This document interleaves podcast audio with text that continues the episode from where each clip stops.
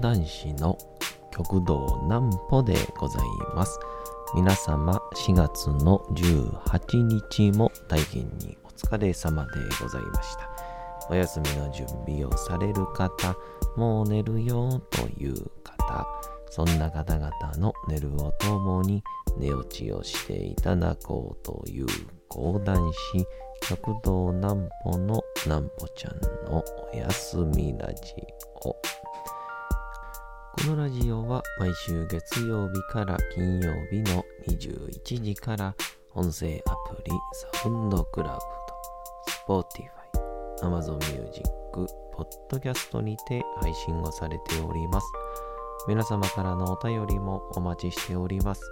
お便りは極道南歩公式ホームページのおやすみラジオ特設ページから送ることができます。内容は何でも結構です。ねえねえ聞いてよなんぽちゃんから始まる皆様の日々の出来事や思っていることなどを送ってください。ご希望の方にはなんぽちゃんグッズプレゼントいたしますので、住所、お名前、お忘れなくと、えー、いうことで、えー、土日はですね、なんか、すごい、えー楽しい日々を過ごしたような、えー感じがいたしますけども、えー昨日ですかね、あの、東三国で、えー僕の兄弟子の、えー、南雲兄さんと南仙兄さんの、えー会がありまして、えーちょっと僕は仕事の都合では、えーお手伝いにお伺いできなかったんですけども、その後にちょっと、えー南京お兄さんと打ち合わせがあったんで、東三国に行って、それで帰ってから近所の人との BBQ だったんですけど、いや、やっぱり、酒っていいなと思いました。なんぽちゃんの明日は何の日？さて、明日が4月の19日でございます。なんか、着々と日が過ぎて、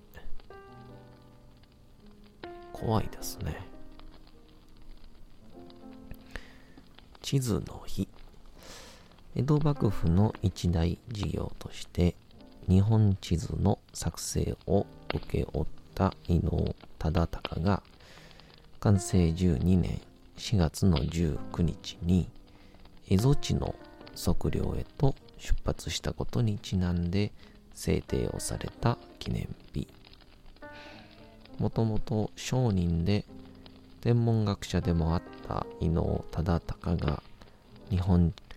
日本地図作成のために出発したのは55歳のこと。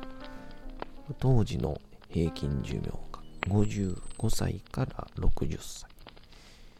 その後、約17年の年月をかけて、日本全国を測量して歩き、本格的な日本全土の実測地図、大日本宴会予知全図を完成されております。この予知とは、大地、地球、全世界などの意味合いを持つ言葉で、測量技術や専用器具などがまだ貧しかった当時、自らの足で測量を積み重ねていき、伊能忠敬が完成をさせた大日本宴会予知全図は今の日本地図と比べても極めて誤差が少ないほどの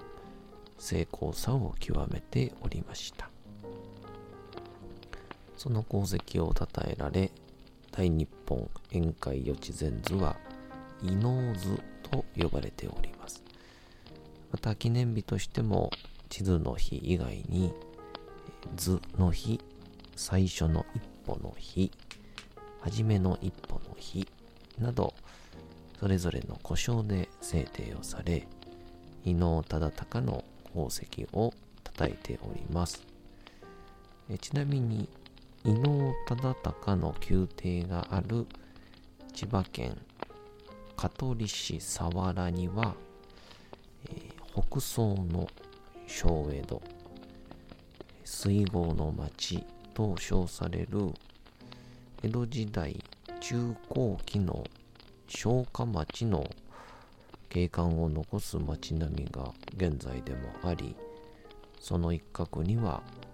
伊能忠敬記念館も建てられています。これあの小学校の時伊能忠敬の話聞いてちょっと強烈でした。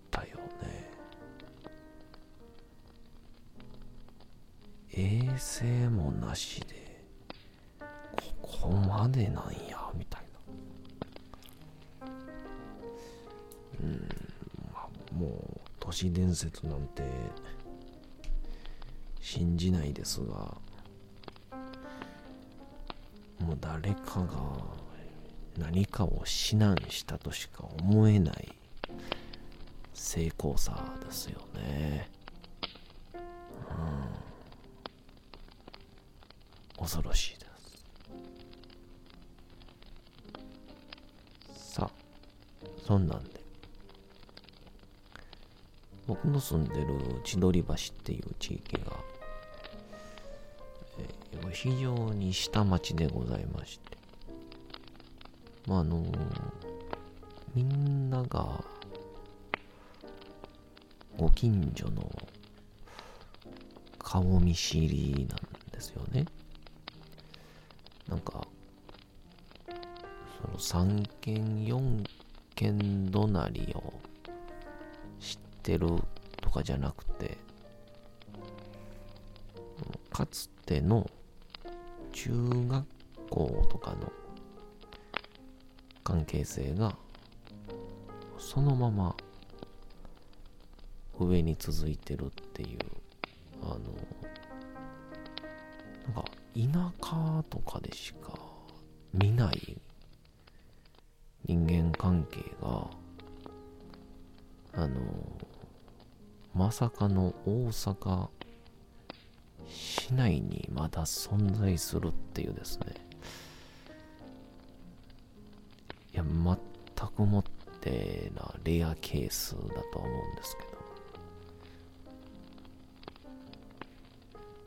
まあ、そんなあ地域なので、なんかこうみんなでバーベキューをやったりとか、えー、イベントをやったりとか、で、まあなんかああいうイベントとかって、まあ、会費であったりとか、まあドリンクとかってまあ、言うてなんか、持ち込みとか、あの、なんて言うんでしょうね。ちょっと誰かが多めに持つとか、なんかこう、難しいんですよね。改めて考えると。まあ、なので、たまに、それぐらいがちょうどやったりするんですけど。この地のり橋という地域があの立ち飲みであったりとか。まあそれもなんかこう飲み屋街じゃないん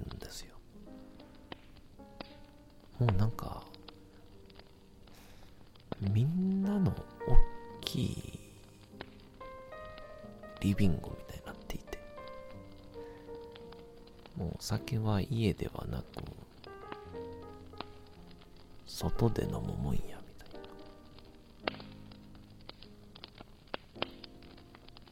いな。でみんなで飲んで。でその飲んでまあある意味稼いだお金で別の店に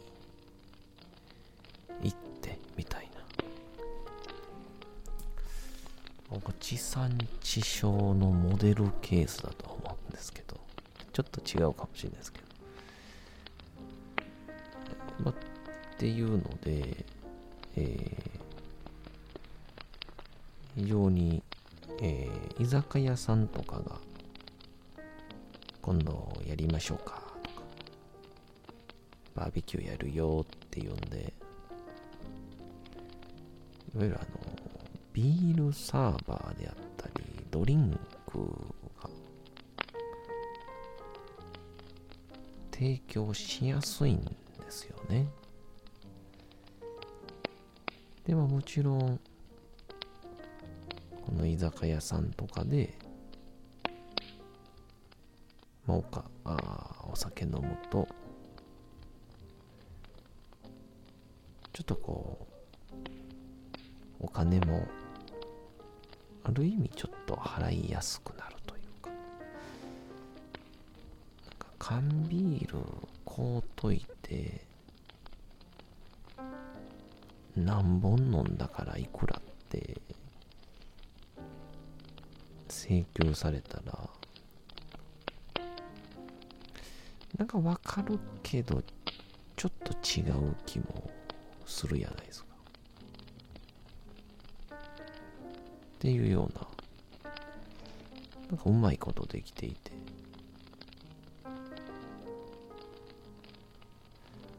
まあそういう流れがあって、えー、皆さん、いろんな イベントしながら、和気あいあいとしてるんですけど、えー、昨日の BBQ はですね、えー、昼の14時ぐらいからスタートしてて、僕はその時間全然行けなかったんですけど、最終的には夜の10時ぐらいまでやってたんですかね。僕は7時半ぐらいにしか参加できなかった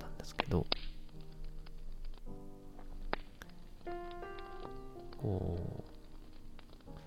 う、夕方ぐらいから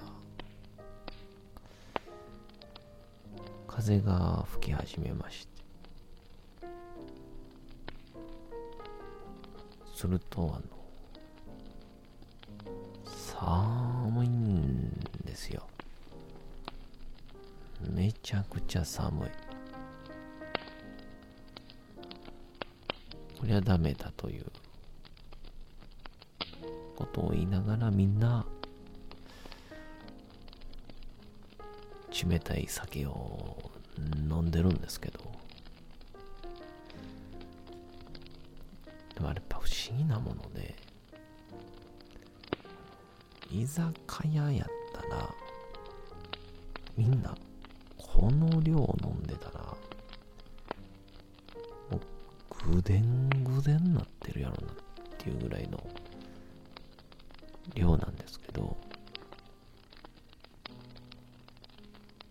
その寒さのおかげなのかの誰もね潰れないんですよいや、すごいなと思って。僕は言うてそんなたくさん飲んでないんで、まあ、みんなをこうぼーっと見てるんですけど、この人らも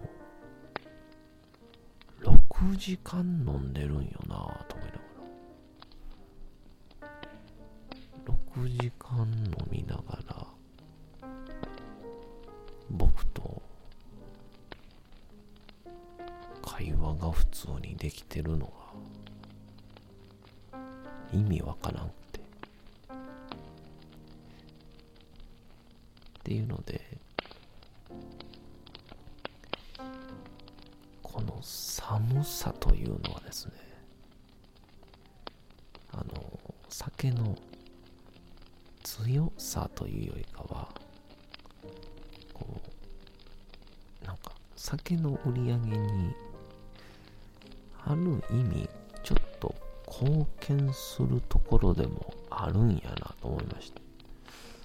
こうね、暑いとグビグビ飲んじゃうところはありんでしょうけど、寒いなら寒いで、ベロンベロンなれへんから、理性保たれてるっていうね。うん。ちょっと私大変大きな勉強になりまして。で、その時に思い出したんが、あの、あれですよ。北海道とかで、あの宴会した時ってみんなこう、何を飲むんですかって、少し前にお話をちょっとさせてもらった時に、やっぱりね、ビールらしいんですよ。ね札幌ビール。を飲むらしいんですけど、あのー、なんかね、多分全土、北海道全域じゃないんでしょうけど、こう、ビニールハウスみたいな、ちょっともっとでかい感じの施設の中で、屋内のビアガーデンみたいなのが、真冬にあって、で、飲み放題なんですよ。で、どうやって飲み放題になるかっていうと、机の隣に、あの、なんて表現したらいいかわかんないですけど、あの、SF とかであの、人造人間入ってるカプセルみたいな形の大きな入れ物あるじゃないですか。中でコポコポコポってなってるやつ。あんな感じのやつにビールがしこたま入ってて。でそれをみんなで継ぎまくって飲むと。で、その流れで、ベロベロなってきたなと思ったらみんな、外に出るんですって。で、外に出て、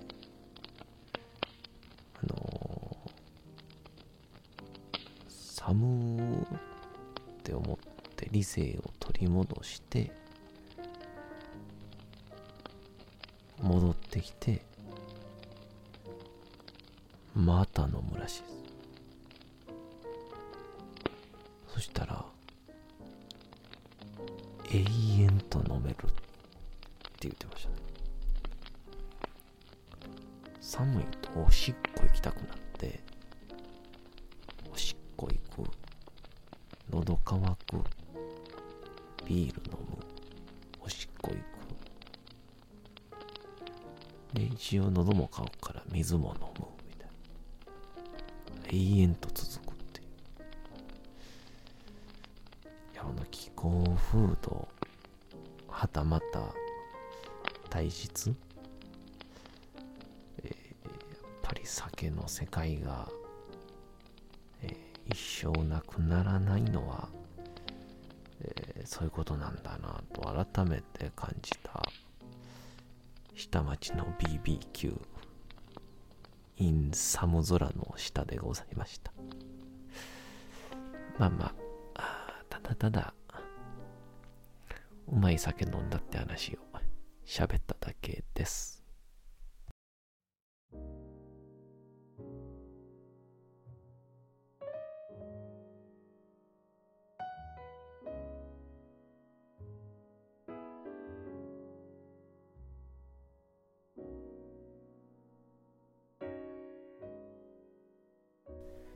さて、時刻はうとうと朗読会の時間となりました。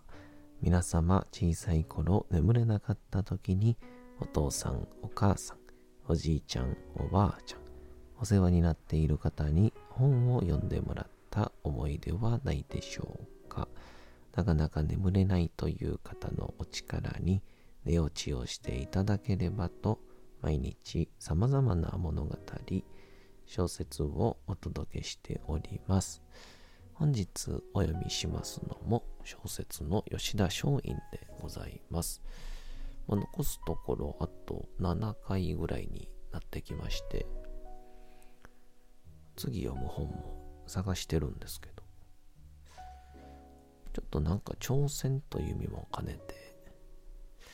三島由紀夫とかいいんちゃうかなと思ってるんですけど、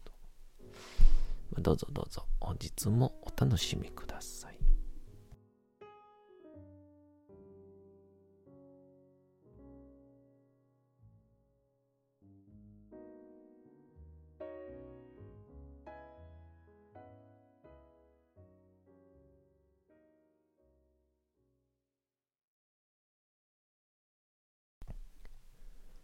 小説吉田松陰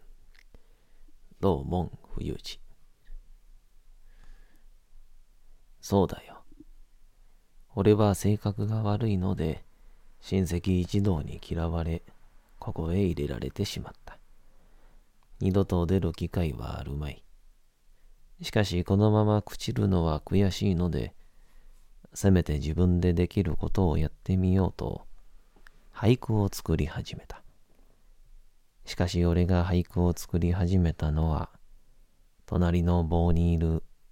川のスーバさんの影響だよ。と言った。松陰はすぐ川のスーバの牢の前へ行って、吉村先生があなたに影響をされて俳句を作り始めたとおっしゃっていますが、本当でしょうか？と聞いた。川野はじろりと松陰を見返し、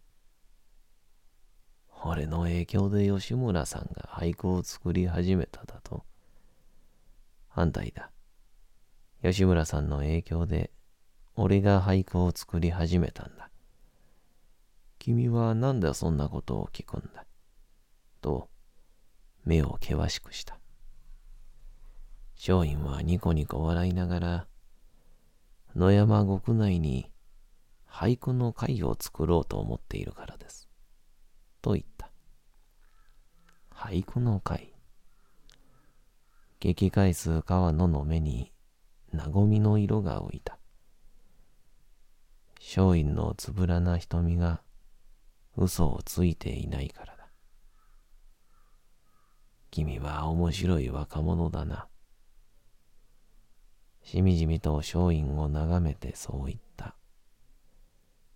川野がそんなことを言ったのは、吉村前作と同じように、川野スーバー自身も自分の将来に絶望をしていたからだ。川野もまた、性格上の問題があって、親類一同に嫌われ、野山獄に入れた方がいい。スーバさんがシャバにいると、みんなが迷惑をすると。家族の経費負担という形で野山獄に入れられてしまったのだ。しかし新しく入ってきた吉田松陰は違った。アメリカへ渡るために戦勝ペリーに頼んで密航しようとした。その罪によって幕府から入国を命ぜられた。という。この話を聞いたとき、川野スーバは、世の中には、随分変わった若者がいるものだと思った。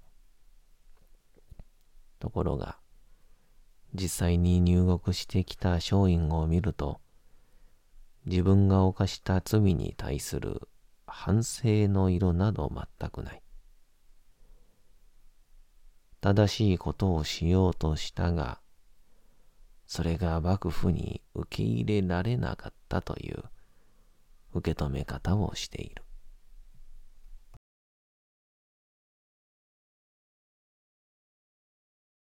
さて、本日もお送りしてきました、なんぽちゃんのおやすみラジオ。というわけでございまして、4月の18日も大変にお疲れ様でございました。明日も皆さん、街のどこかでともどもに頑張って、夜にまたお会いをいたしましょう。なんぽちゃんのおやすみラジオでございました。それでは皆さん、おやすみなさい。すやすやすやーん。